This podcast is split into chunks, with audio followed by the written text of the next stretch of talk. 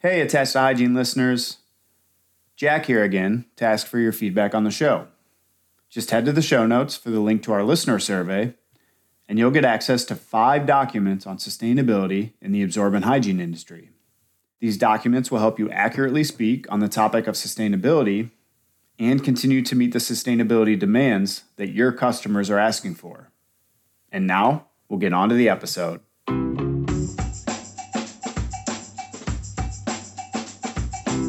Hope with our last two episodes, you haven't gotten your fill on the Americas market just yet, because we've got some more insights for you today.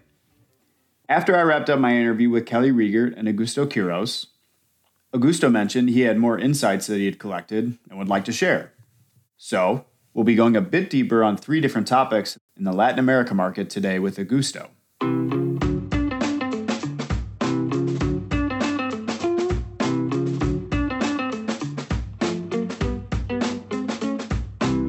Welcome to Attached to Hygiene, the podcast that enables you to grow your knowledge and influence in the absorbent hygiene industry. My name is Jack Hughes, and my mission is to help you, the absorbent hygiene article producer, design and produce the best possible products to meet the needs of your customers. On today's episode, we're speaking with Augusto Quiros again. Augusto has been supporting article producers and building relationships throughout the Latin American hygiene industry for over 20 years, and he's sharing some extra bits of information that he collected but wasn't able to share in our last two episodes on the Americas. He'll be touching on dynamics in the menstrual health and period care market, what he's seeing when it comes to sustainable products and packaging in the region, and how the use of technology by parents throughout the region is making their lives and the lives of their babies easier. Augusto, welcome back. Thank you for agreeing to join us for a couple more minutes to to share some additional information that you had. I know one of the topics, or you mentioned a few different topics of additional information that you had, and so we'll just kind of go through each one of those. And the first one was feminine care or, or menstrual health and, and that market and some of the changes that you're seeing in Latin America. So, can you share some of the information that you gathered from our team and, and some of the other contacts we have in the industry about the menstrual health and feminine care market? Sure, Jack. You know, when we talk to our friends, customers, colleagues, etc., across the region, we understand the differences country by country, depending on age, depending on education. But a common topic is on menstrual health products is the more frequent use of the menstrual cup. You know, it has been an important evolution of that product, in particular with younger generation. So femcare products really need to be more agile, dynamic, because the new generation are more inclined to use the menstrual cup these days. The acceptance of the product is much higher compared to five years ago, I would say. So it's very dynamic, you know. Country by country, you see these kind of products more affordable, easy to buy online or in pharmacies or in supermarkets. So it's an interesting topic. There are different brands, different regulation, but you know, wherever you, we go, wherever we see femcare products or menstrual products, is a common trend. And when talking to to new generation, they are also feeling the responsibility to adopt these new products because they believe they are putting a little effort towards sustainability as well. So by reusing the menstrual cup. So it's interesting. Again, our hygiene market is super dynamic, and this is another example of how these uh, menstrual products are evolving, you know, day by day or year by year.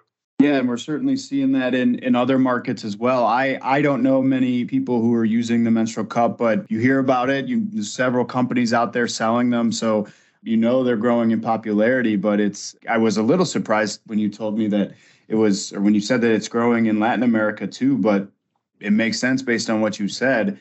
Based on the conversations you had, is it is it more to do with sustainability or is it cost or is it something else or a combination? I think it's a combination. Obviously, it's not a very cheap product. It depends on of the disposable income of each uh, person. But when we talk to younger generation, they believe that okay, it is time to invest. Let's call it that way for a menstrual cup instead of buying a number of regular pads packages, right? and uh, probably it's convenience. I don't know. but it's a combination of, multiple factors. Certainly, is a trendy topic, and I think we will see more and more. I would not be surprised if we see the popularity of the menstrual cup, the menstrual cup, continue to grow in the coming months and years. And I think it's inevitable that it becomes a very large part of the market. We've seen, uh, we've had other guests come on and say, you know, it's not, it's not preferred by everyone. You know that sometimes the sizing can be an issue, and you know comfort level is something that some people don't find. You know, they don't find it comfortable to to wear or to use, but I think we'll definitely see it becoming a much larger part of the market. Right. And Latin America, if we have been this conversation 10 years ago, I would say, Jack, is this product was not even in the radar. And today is very common when you see the access, especially for e-commerce. Yeah, I had heard of it, you know, a couple years ago, but I'm I'm not really sure how long it's been on the market. But I would probably say the same thing in other regions too. Maybe it was a little earlier in in Europe Maybe it was a little earlier in the U.S., but you know, certainly see it becoming a, a huge trend across the world uh, from a sustainability standpoint. And then I know in places like India and Africa, they're being used as a an option that is reusable um, and, and easy to clean and um, kind of helps with some of the taboo issues too. And I'm sure potentially in parts of Latin America, that's also a motivator as well. But certainly, as you said, the the trend around sustainability or the movement towards more sustainable products is is driving it a ton, and um, yeah, yeah, certainly going to continue to see that. I'm I'm sure. Indeed, indeed, Jack. So that's a topic to keep an eye on it. Or the, the producers in the regions will continue putting extra features in their products and see how the customers or why the customer prefer the end user prefer to adopt either reusable products or a disposable product. Yeah, yeah, certainly. Now, related to that, I know another topic that you mentioned having having some more insights on was sustainability. So, what's happening there in the Latin America region around sustainability? Well, Jack, in, in Latin America, in recent years, governments have put a special attention of the single use of plastic bags. I will understand that this is not new, for example, for Europe, but uh, if you allow me, when we go to the USA, we see that plastic bags are common because it is part of their lives.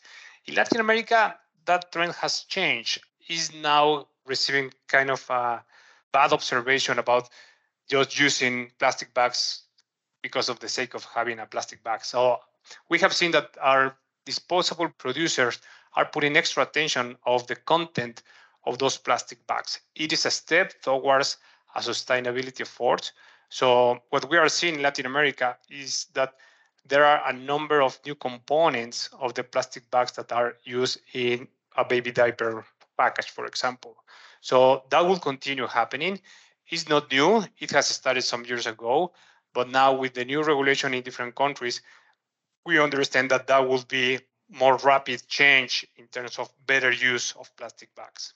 Yeah, and that was something I was kind of unaware of as well. You you hear about all the trends in Europe, and and obviously me being based in the U.S. certainly hear about different regulations or changes in the market and, and around sustainability for for the U.S. But Latin America certainly kind of a blind spot for me. So I think it's great to hear that you know you're seeing regulations put in place, not just companies or individuals looking to make the change, but you know governmental governmental entities making that change and putting rules in place to limit the use of plastic bags and, and things like that, which is, is only going to help the environment. And hopefully maybe it could it could lead to some some momentum in the United States as well, where like I said, things are a little slower um, outside of a few states or or cities. Right, Jack. And I'm not an expert in the field, but there are different ways of making plastic bags, especially for this kind of product. So what we have seen is that there are oxo-degradable plastic bags or, or plastic bags made of reused materials, etc. So there is a couple of parents in front of a baby diaper shelf in the supermarket that can attract them to say, okay, why should I buy this brand or the other brand? Maybe the package could be a particular point of grabbing some attention, say, I'm making a more responsible buying effort. So this is something to keep an eye on it as well because new generation are thinking about how they impact the world by the product they buy.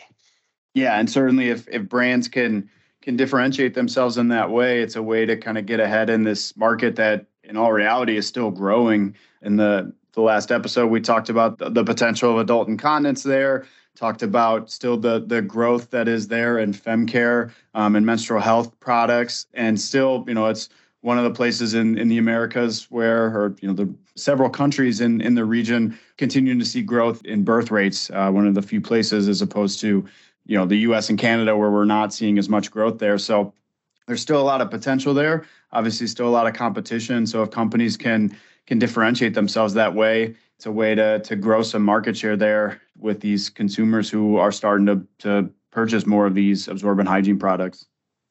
Indeed, Jack. So um, this market continues to be dynamic, changing every year, and also trying to meet with the regulations country by country. But when we travel the region, we see different regulations are in place.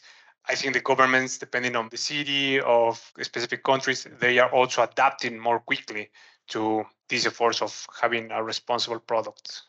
Yeah, and it's great. It's great to see overall. Now, the last topic that you mentioned to me is having having some more information on is technology. And you know, we're seeing the use of technology, e-commerce, things like that growing across the globe. But you had some some interesting insights on kind of the individual use of technology around products and with products. I believe particularly in baby care, right? Right, Jack. And I have talked to colleagues, friends in different countries, and it was a very interesting topic in the new generation that when they have a baby, now they are using more technology than before. And for example, a couple of friends, good friends in Brazil, they were sharing with me that they are using an app in their phone to measure everything about the baby. That is understandable, but that also counts how many diapers they are putting to, to their baby or how frequent they are changing the baby diaper, etc. So that's completely new for me. You know, I, I'm a father, but I didn't use that technology some years ago. And today there is a good example how technology is also helping new parents to see, let's say, how frequent it is the time the diaper, or in other words, if the product is meeting their expectations. So it was interesting to they show me, you know, a diaper can last eight hours, six hours, etc. And they are counting how many diapers they are wearing by week or by month. So that also helps them to make an economical decision in terms of okay what type of budget they have so again this is not new for many of our listeners but something to share that you know technology also fits in decisions about you know what kind of products they are buying or how can make different efforts in terms of budget or convenience about diaper products.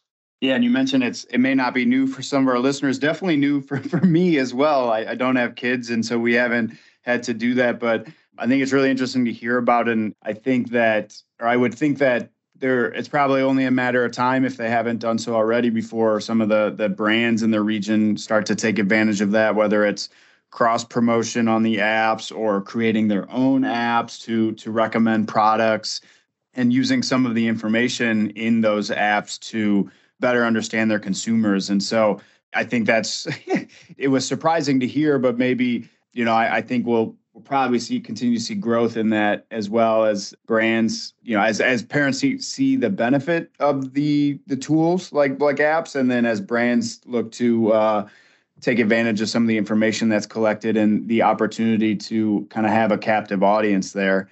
I think that'll be really interesting. And similar to that, I, we're seeing apps like that that I've heard of in, in the US for you know menstrual health and period tracking and things like that. And I would imagine if you've got parents there who are receptive to these types of tools that you know people who are using period products i would imagine are going to be very receptive to these types of tools as well if if they're not already Exactly, Jack. Yeah, the menstrual products apps are not new, but it's, it's probably more common to help women to track their periods, etc.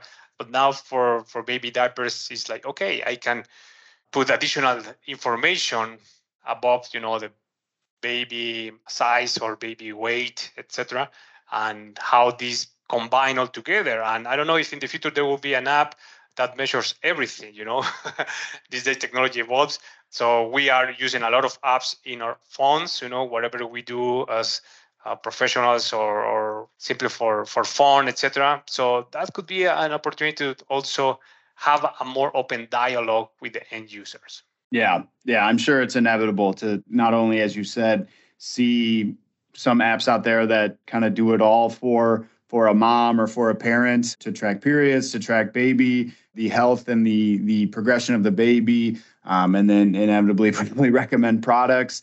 But and as you said, we'll also certainly see brands take advantage of that, whether it's just using some of the information in there to get to better know their customers or actually making those product recommendations or referrals as well. Yeah, I think it'll definitely be a big part of the industry moving forward. And something that we've, we've talked about on some of the other episodes is kind of the advent or the introduction of these smart diapers. Um, we're seeing, seeing them a lot in adult incontinence where they're connected to apps or to sensors and things like that. But I think we'll see it in both baby care and menstrual health as well, where we're gonna we're gonna start to have you know products passing along information to these apps or to other applications or software to be able to track the health of of the user as well. And I, I think that'll be a big a big change in the in the industry as far as innovation and technology goes in the future. Indeed, Jack. You know, technology is here now, is the present, is the future. So new parents having their first baby, they will adopt a lot of different things that we used to do in the past and that shows how this industry is moving forward is adopting new features is really trying to get in touch with the customers and to me technology doesn't replace the human touch of you know having a mom or a dad open a diaper or feeling you know how soft the, the top sheet is or you know how heavy how thin or thick is the core etc but once they are more educated, they can jump immediately to do a more electronical transactions or let's say technology based decisions. Yeah. Yeah. It's uh as you said, you can't remove that human touch, but the the apps can certainly make life easier or allow them to make more informed decisions uh, for products or, or for the health of their themselves or their babies. So definitely here to stay, and, I think it'll be really fun to see how it evolves. Right. So everything we hear, we keep you and our listeners posted. It's a fantastic market, very dynamic. So those are my additional thoughts in terms of what we are seeing these days in the region. Well, we appreciate you coming back on, taking taking a little bit of time to to share that additional insights you had with us. And yeah, certainly appreciate your your time and, and your effort, Augusto. Thank you. Thank you, Jack. It's always a pleasure. So there you have it. You now have some extra bits of information so you know what period products are gaining ground and what market facing technologies to focus on to reach and support your consumers in Latin America.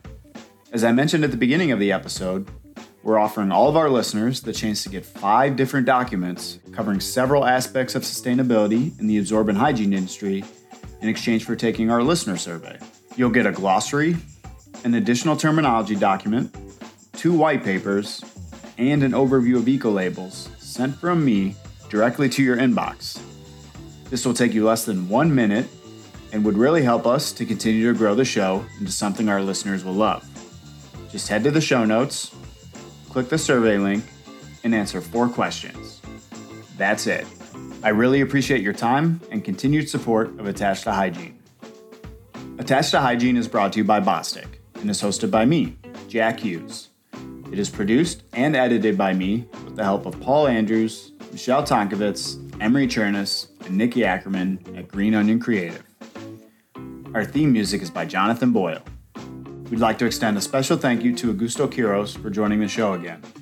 If you'd like to get in touch with Augusto, you can feel free to address emails to him at our email address, hygiene at bostik.com. Thank you for listening, and we'll see you next time.